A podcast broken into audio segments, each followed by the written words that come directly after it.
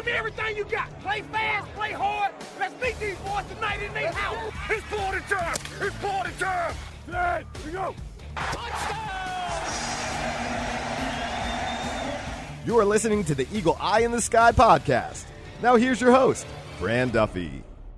That's right. Another week, and the draft is just eight days away from the time we are recording this as the Eagle Eye in the Sky podcast continues. I'm Fran Duffy, and I think we've got a great show for you here on episode number 53. At the top of this week's show, we've got Chalk Talk, where I chat with former Eagle linebacker Ike Reese. He joins the show to talk about the transition from college to the NFL as a player. We talk about the on field and the off field implications for all of these players when they get drafted next week and how they'll fit in at the next level. After that, I chat with Ike about blitzing as a linebacker, and he gives some great stories about his playing days during practice. So you don't want to miss any of that. After Ike checks out, we wrap this show up with Saturday scouting like we do each and every week. Alex Smith and I are going to look at former Eagles first round pick Marcus Smith. This is going to be a big year for Marcus here in Jim Schwartz's attack defense. Let's see how he looked coming out of Louisville back in 2014. We've got a ton to get into, so let's not waste any time. I caught up with Ike Reese to talk about the task of transitioning to the NFL as a rookie. Let's get things rolling with Chalk Talk. Let's get down to business. It's time for Chalk Talk. Joining me this week on Chalk Talk, Eagles game plan analyst and former Eagles linebacker Ike Reese. Ike, it's been a while. Appreciate you joining me here once again here on the Eagle Eye the Sky podcast. Oh, thanks for having me, Franny. Always enjoyed, brother. Absolutely. Well, it's it's draft week almost. We're a week away from the NFL draft, and I think I, I one of the things I wanted to talk to you about was something that I think fans don't necessarily think about when you're transitioning players from the college level to the NFL because you know, we, we're talking about all the top prospects and Joey Bosa and Myles Jack and DeForest Buckner, obviously the quarterbacks, Zeke Elliott. We know what they can do physically, but there's this mental side of the game. A couple weeks ago, I had Ross Tucker on, and we talked about upside and what it takes to meet upside for a, for a certain prospect, uh, you know, on and off the field. What is that transition like when you're trans- when you're moving from college to the NFL? It's not just oh yeah, you know what? Uh, I'm going to come in, I'm going to drop my bags. Here's the new scheme. Okay, I'm going to take the new scheme, and now I'm going to go play. Well, there are so many other things that go into it. Yeah, no doubt about it, and that's stuff that pertains to on the field, being prepared to play in the NFL, and adjusting to being a professional athlete. Yeah. I mean, you go from uh, really not having many bills and things of that nature to take care of in college to now you're basically taking care of yourself. And I, I think that sort of slows the process for a rookie as far as whether or not he can produce on the field because there are so many other facets of being a professional athlete, new city, really not having a clue. The other thing, when you go from high school to college, you sort of choose where you're going. So Absolutely. you have an idea of where you're going. You even get prepared uh, to go because some people commit a year early, two years early. Well, with the NFL or any other professional league, when you draft amateur players, well, you're waiting on that draft day. You don't know if you're going to be on the East Coast, the West Coast, in the South, in the Northeast. You know, am I going from playing in Florida to now in Green Bay, where now I got to get adjusted to cold weather? That's only part of it. And then when you talk about on the field, I mean, the speed of the game, I mean, the detail that goes into studying, whether it's offense or defense. I mean, it's such so much more complex than what you see at the college level. Yeah. I mean, it makes your head spin. I, I, I, you know, when I see rookies come in and they're producing early in the season through training camp and it goes through the regular season, I'm amazed by that. I can remember the coverage that we played on defense. It was called automatic front coverage. Okay. It was an AFC package. Emmitt Thomas, that was his defense. And the design of the defense was he would call automatic fronts coverage. Okay. So as a defense, when the offense come out, we were going to play the defense based on what personnel was in the game Okay. and what the formation was. So just the deployment of the receivers, if it was like three by one, two by two. now a different defense is being Yeah, called. gotcha. Okay. So I got guys like Mike Zordich and, and, and Willie T, two of the smartest guys out there. I mean, I'm hearing these calls and I'm saying, okay, did we just switch to another defense? like, like, what are we doing here? Right. And I, I had never done that before. So, I mean, it's extensive. Uh, it, it, to me, it's no wonder that rookies struggle to excel, particularly early in their first year. You see most rookies start to play better second half of the Yeah. season.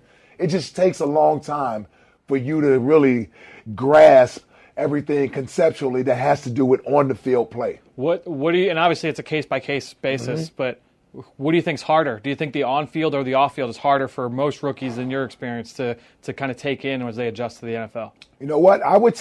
Wow. Wow, that, that's a good question because there, there, there are rookies who struggle with managing money off the field Sure, or yeah. time off the field, things of that nature. Uh, and on the field, I think a lot of it has to depend on where you were drafted, what the expectations are for Mm. you that year. And like, say if you're a first, second round draft pick, they expect you to come in and play early. And now the, the uh, demands on you to know the offense or the defense are much greater than say a guy like myself. Take myself for example. I was a fifth round draft pick when I came in. Right. I love Joe Fit, Joe Vitt, who was my linebacker coach at the time. Him and Emmitt Thomas. They told me flat out in training camp. Uh, the defense is secondary to you. We need you to be ready to play special teams. Yep. We have starters on defense. You're not going to be one of them. Right. Just make sure you keep up with the stuff, but your primary role is going to be special teams. My draft mate, Jeremiah Trotter, was a third round draft pick who they were looking to possibly compete for the starting middle linebacker job. Right. So it it was more pressure on Trotter in training camp to know the defense, to not make mistakes when you're out there. He's running with the first team sometimes, he's with the second team. Whereas myself, it wasn't as much pressure on me to know the defense and be ready to perform as it was you take these special teams units and make them yours. Yeah. So depending on where you're drafted, can also depend on how much expectations are placed on you. So when and you don't have to name names, but Mm-hmm. uh, when when you when you played and rookies would come in, new rookies has come in, and you'd have high expectations, low expectations, medium expectations for some of these players. Would you be able to know as a player right away, as a teammate, and you look at a guy after you know a week, two weeks, a month, say this guy's going to struggle, Oh, he's yeah. need a lot of time. Oh yeah, hey, I'm glad you said don't name names because a couple guys Listen, just we pop don't- we right to my head. the bus, yeah. a couple guys pop right to my head, but you, it's exactly right. You you sort of see because first of all you think back to where you were at that time, Yeah. so you're saying, okay, I know I went through those same mistakes and I made those.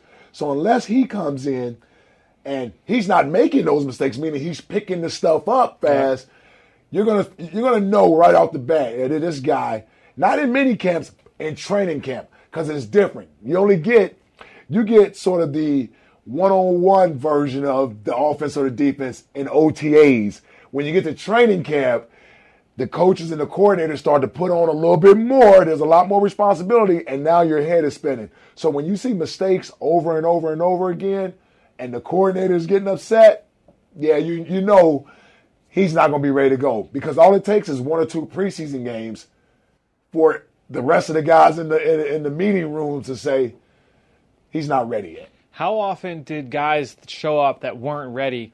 How often did those guys actually turn it around and become something in their career? Or was it more of a case where a guy showed up, he wasn't ready, and he really just never got it? I will tell you, it's probably more cases where guys didn't get it early, and then they started to get it later. Okay. That's why I use Trotter because it, it's it's in a.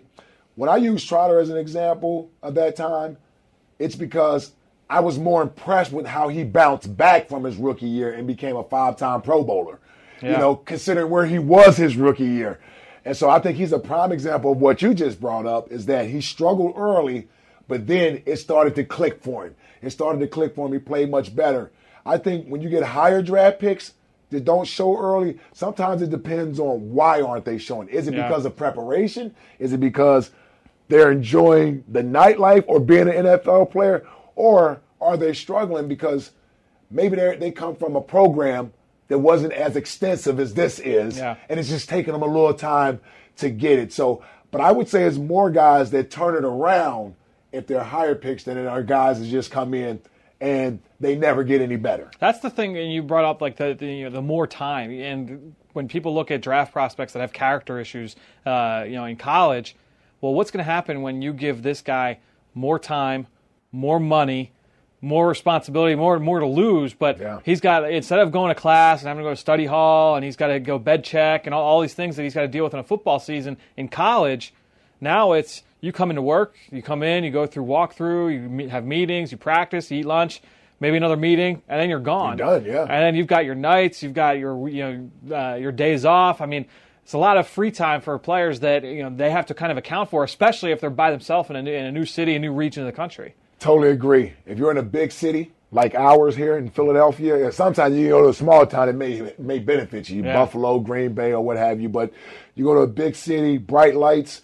Uh, you're a young, quote unquote, millionaire now. You're a professional athlete. Everybody knows who you are, and yeah, it, it, it is difficult. It, it is difficult, and I think a lot of players do struggle with that, and that's why for a team, obviously background checks are important. Yep. Talking to coaches uh, that coached them in college, figuring out what their study habits were, how were they as a student, uh, did they take these things serious? You know, what role did they play on the team? Captain versus just a guy being on the team. Uh, th- this is where the teams do all their homework, and that's where it's important. And sometimes you can get sort of enamored with that talent level, and you overlook things. And that's what makes it hard being a scout or an evaluator of these guys because I'll tell you this also, friend. You can also have a kid that didn't have any of those issues. There weren't flags for him in college. Yeah. But now all of a sudden, newfound fame and fortune can turn you into a totally different person than what you were in college. So, uh, you know, these guys have difficult jobs trying to project what a 22 year old is going to be like for the next three or four or five years. And the biggest thing is, do you still have the hunger and the drive that you displayed to put you in this position once you've achieved your dream, which is being drafted?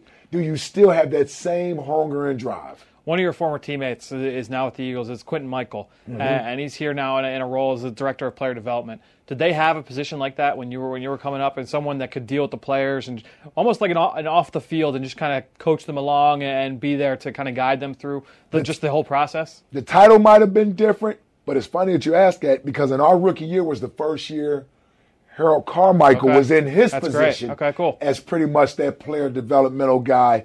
And I mean, if you knew anything about the Eagles prior to being drafted here, how do you not know who Harold Carmichael is? He's one of the greatest Eagles of all time. So uh, I can remember Harold being our guy, and the rookie symposium was my rookie year too, I believe. Okay. And so he took us out there, and he's in charge of all of our rookie class. And you know, he's trying to lay, you know, explain to us the lay of the land and and what it's like being in the NFL, things that you're going to go through, things you need to be prepared for on the field and off the field. But it was so new. Some of us heeded those words of advice. Some of us didn't, just like with everyone else. Um, but I think the Eagles, I don't know how many other teams were doing it, but I know the Eagles that year, they were certainly ahead of the curve. We had him there. And I think that's why we haven't had a ton of off the field stuff with, with, with the Eagles organization. You get some here and there, but for the most part, for the most part, uh, I think they've had the right people in place that and so you always got to bring the right kids in that are willing to listen Yeah. and take that advice. So Harold was our guy. Uh, we gave him a hard time, but I still talk to him to this day, man, trying to get those sage words of advice. Because, listen, the sooner you know that you don't know everything, the better off you're going to be. Well, that's I think that's one of the things that a lot of rookies just don't know. They don't Yeah. know what they don't know. yeah, they don't Um, know what they don't know. uh, for fans. And look, every team in the NFL has busts. You look at, I mean, the the New England Patriots just cut Dominique Easley a couple a couple Yep. uh, weeks ago. He was their first round pick in 20, 2015, 2014, 2015, 2014, couple years, couple years yeah. ago. He was their first round pick, uh, and he's gone. You know, and so every team has busts. What what is the the one thing you if you could to close this out to give to fans and say, look, give it a break, give them a break a little bit. It's it's tough to kind of project some of these guys to the league. Oh man, I, I go through this a lot on the radio show, man. This guy can't draft buses, and I'm like, every team draft busts. Every, I mean, it happens every all the team time. has it. Yep. I would tell the fan base, you look at a person's track record first of all, when you're talking about that, and then when you look at just the players in particular, right? What really defines a bust? Yeah. Well, it's expectations. that's been placed on him based on where he's been drafted. Okay, well, if I draft a guy in the first round, what makes him a bust? Because he doesn't become a Pro Bowler or an All Pro? Well, if the guy is a starter for you and he's there playing, just because he isn't a quote unquote special player, I don't think that makes him a bust. So I think I think that title or that label gets thrown out there a lot. And me being a former player, uh, I think it's unfair, Yep. you know, for for players that work as hard as they do to get here, to be labeled a bust based on your expectations, meaning fans or some media people. Um, I I would say it's unfair to the athlete. I I think it's unfair to the athlete. I call a guy a bust, or I consider a guy a bust who doesn't try. Yeah. I consider a guy a bust who just wants to take the money and run Right. and doesn't want to put forth the work or the effort. Guy gets injured or something unfortunate happens. I, I don't I don't Yeah. consider that guy being a bust. So you, you think like uh, in terms of the unfair expectation, a guy, one of your former teammates, it was Mike Mamula. Mm-hmm. Yeah. Who obviously, look, the the Eagles traded up. They took Mamula ahead of some very talented players, Yep, some Hall yep. future Hall of Famers. Yep. Mamula actually wasn't even a, a bad player in terms of uh, you know the impact that he had on the team. Now, was he Warren Sapp? And that's No, what happens. That's yes. what it is. He wasn't Warren Sapp. And and that's what it is. Sort of this narrative starts to get formed. And I'm saying, well, I was teammates with Moo Moo for years and he played for six, seven Yeah, years. like right. you can't really be a bust if you if you played and you know and you contributed and you produced when you were out there, but it's when you get compared to whomever was drafted behind you. Or Yep. maybe another player from the same position was drafted. Sure. And so what really it is, it's it's the fans or media being upset that you didn't get the other guy Yep. versus this guy. So, you know, being a former player, I get it. I've even used the term myself at times, but I'll tell you this. I consider a guy bust like a Ryan Leaf. Sure. That, that's that's the type of guy, or Yeah. JaMarcus Russell. Right. Yeah, No a guy like that. Guys who don't try. Guys who just they got the big signing bonus and they never cared anymore. And I was teammates with Mike Mamula. He uh, had injuries, serious injuries at time or what have you. It wasn't as if the guy didn't put forth the effort Yeah. and, and try. So, you know, but fans are fans, and that's why they're fans. That's right. Well, like before I let you go, you know it. Every single week on this show, I like to talk with a current or former player about a certain position-specific area of the position that they played. Let's get to that now in two technique. Time to get inside the mind of a player. It's time for two technique. All right, Ike. So today I want to talk to you about blitzing as a linebacker and really the art of blitzing. And you know, we've talked to you about so many different facets of the linebacker position over the course of the last year or so. Let's talk about getting after the quarterback. When you played, did you want to hit more with speed or did you want to hit it more with power? When you were trying to hit the gap, you were more a power guy. Well, I- I- no, you know what? Let me go back there. All right, Let all me right. go back. Let me go back. I had to think about that for a second, real quick. So let, I'll, I didn't have a whole lot of power in my little 225 pound frame. well, so now you Speed was my thing. And you lined up off the edge sometimes too. Mm-hmm. If you're coming through the A gap or if you're coming through the B gap, did you approach that in a lot of different ways Yeah. as if you were coming off the edge? Oh, no doubt about it, Okay. because it's, it's more traffic in there. Yeah. At least on the outside, I know I got one guy I got to worry about getting around. You can start running that A gap and that B gap. You had better buckle that chin strap up tight and be ready and be prepared with your pads down. So when I'm hitting that A gap, which I blitzed a lot, I, you know, Jim Johnson, some of his blitzes had you go be the sacrificial lamb in that A gap for somebody else to come in there and, and, and open it up for them. So when I'm going to that A gap, it's speed, but it's more. You better use power because I'm going up against bigger guys, and Yeah. I I, it's, I can't avoid guys in the A gap. I got to go in there. If I'm on the outside, I want to use my speed to get around you. I don't want you getting your hands on me at all. So my asset is my speed. Let me get up the field. You're 300 something plus pounds. Yeah. I can, you're going to be a lot more nervous about me running around you because I'm not running into you bull rushing. But that A gap, yeah, it, when when Jim would call one of those blitzes where I knew I was going in the A gap, and this is a true story. I would have to do the whole little, yeah, you know I mean? Like, yeah, before anybody saw me, like, Do the okay, don't- of the cross, yeah, don't all get me killed. Don't, don't, I'm like, don't get killed when you run up in there, man. Don't get killed. Well, so how much of it when you obviously look, you had to worry about so many other things. Did you have to work with your hands in terms? Did you how many, how many moves did you have in your arsenal in terms of attacking running backs or offensive linemen when you went uh, to uh, to blitz quarterback? Lineman versus the running back or tight end if Yeah. he happened to be on the line. Lineman because they're so much bigger. I felt like I had to have speed, Okay. and I used to work with Tra Thomas all the time after practice because he wanted he wanted somebody to speed Okay. rush around him so they can get him prepared Sure. as well. So that was my speed thing. Uh, I would do that for the outside, work with Tommy Brasher. As a matter of fact, a lot of people don't even remember, Fran. 1999, Hugh Douglas goes down in the second or third week of the season. Guess who's the pass rusher for us on third down? My narrow self. Right. So I, I used to have to go down with the D lineman Right. and work on pass rush and stuff. And Tommy would tell me, when Hollis would be in there trying to teach me stuff on the inside, you know, Tommy would be like, Ike, don't worry about that stuff. Keep your narrow butt on the outside and use your speed on the outside. There you go. But I had fun working with those guys on hand stuff, on being able to rip through uh, uh, uh, reach blocks and things of that nature. And, you know, even though I didn't get to use it, you know, trying to, the, the, the art of the surprise of the bull rush. Yeah, sure. So when the lineman is not expecting it, he thinks you're going speed. You go You can hit power. him right up under that chin. Absolutely. And bull rush him. And you know who was great at that? Derrick Burgess. Oh yeah. Yeah, he, he was great at that. So Absolutely. a lot of different pass rushing techniques or what have you that I would get the privilege of learning them. But the speed thing on the outside was where I needed to be. Last question, then I let you go. Watch a lot of college linebackers, and you see, you know, some guys have great explosive ability in a short area. Some guys are really skilled with their hands, but they're still not outstanding blitzers Mm-hmm. because their timing's not great. How big was that for you in terms of timing uh, in all the different blitz packages? Oh, timing is huge. Timing is huge. A, because you don't want to tip the blitz. B, and it wasn't until Peyton Manning started with all his n- nonsense back in the day where he would get defenses to tip their blitzes. Yeah. Timing was everything.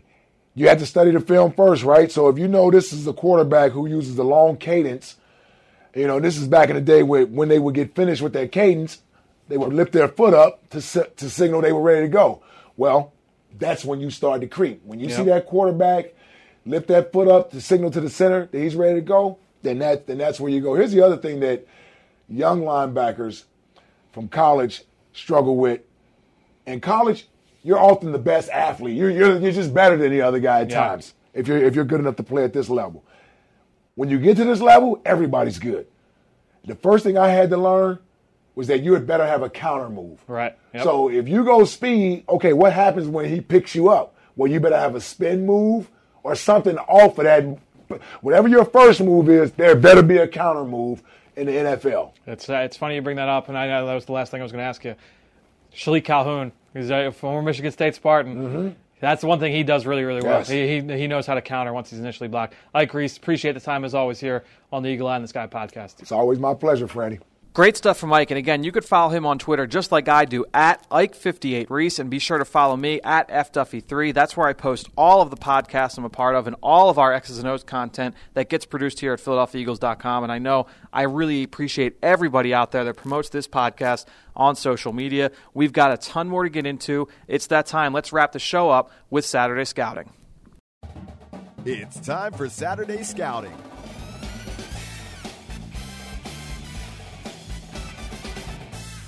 All right, B, you caught up. All right, this week for Saturday Scouting, I welcome back in uh, the guy who needs no introduction. He's a starting quarterback in the NFL. He writes tons of content here for PhiladelphiaEagles.com. One, Alex Smith. Alex, welcome back. The joke is going to wear off eventually. Eventually, I don't it's going to get worn out. I don't know if it will. Uh, uh, very happy to be here, friend, as always. Uh, absolutely. Well, today we want to talk about Marcus Smith, and I know you're very excited about Marcus Smith and I what am. his potential can be moving forward. Uh, What gives you so much excitement? Uh, just because I think that you know it's kind of he hasn't shown it on the field yet, but I really do believe that he's been working hard. I think he's been working hard behind the scenes. We saw a, a little bit of that flash in that last game against the New York Giants last season, uh, and then with Jim Schwartz coming in, that Yeah. attack style that everybody's been talking about. Getting him back at that defensive end position, which is where he played. I think his first three years in college is what he said in the locker room when we had uh, media availability the other day. Um, getting back to doing what he's used to doing, just going and getting the quarterback.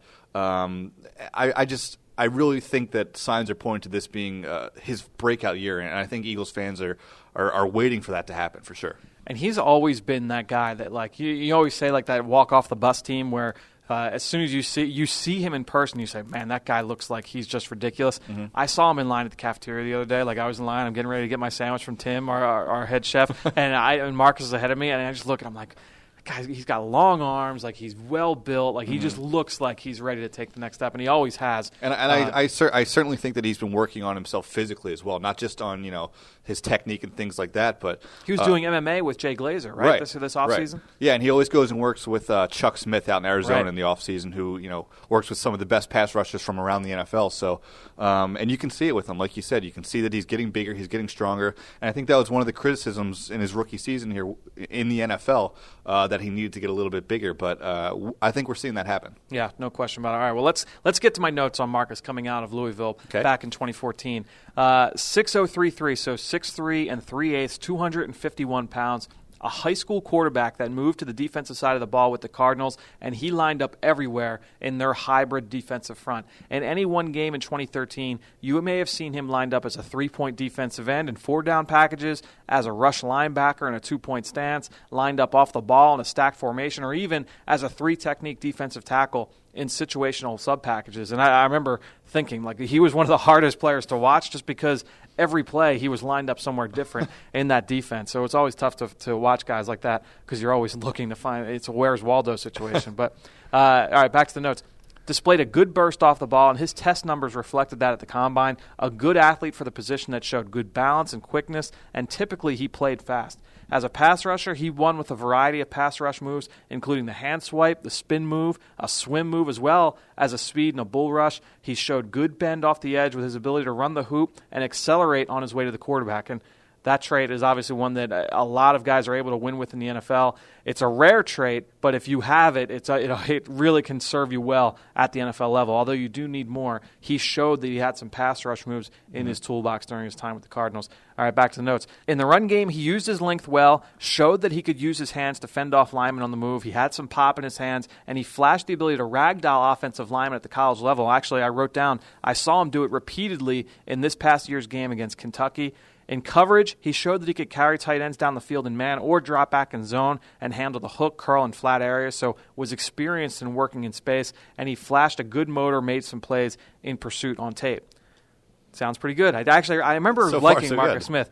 Now, in terms of the negatives, as a pass rusher, he flashes a lot of different pass rush moves, but you want to see him start to string them together and show that he can counter once initially blocked. Mm-hmm. So, that, and I call that the pass rush plan, the pass rush skill. He definitely wanted to needed to develop that coming out of Louisville. I want to see him do a better job finishing tackles both in the backfield and in the flats coming down from depth. While he showed the ability to play in coverage, he looked far more comfortable getting after the quarterback than he did moving in reverse. Not a player that you'd want playing in space too often as a coverage player. Overall, I wrote he was extremely versatile edge player with pass rush, coverage, and run scheme potential. He may not ever be great at any one thing, but is a jack of all trades type. I thought he'd be a nice second or third rounder. And I remember that day it was the day of the first round of the draft that year in 2014, and Phil Savage went on Twitter. Who was the director of the Story Senior Bowl, former GM of the, of the Cleveland Browns, was with the Baltimore Ravens, was with the Eagles the year mm-hmm. before this, actually. And he said that he was hearing rumors about two Senior Bowl players going in the first round that people weren't expecting. And when I heard that it was Marcus Smith, I had nothing. I had no idea that he was you know potentially going to be the Eagles. I thought, you know what? It's not that surprising to me. No one had been told. Basically, Marcus Smith, that whole draft process was that guy that everyone said, "Oh man, if you can get him in the third round, that would be a great steal. Like you know, you can get great value in the 3rd round."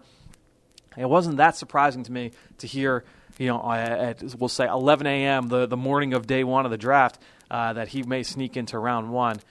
Look, it, it has not worked out for him so far, but I, I think in this scheme, and I actually read it, I, I was excited to say I thought that he'd be a better fit moving forward, just as a DN. Let him focus on rushing the passer. I'm excited to see him take on that role in this new Jim Schwartz defensive scheme. Yeah, you mentioned that he could kind of be that jack of all trades kind of player, and I think that's what Jim Schwartz wants to do with his defensive line. When it's third and long, and he can bring in that that sub package where we could see four defensive ends on the field at the same time, lining them up on the inside, moving them out wide.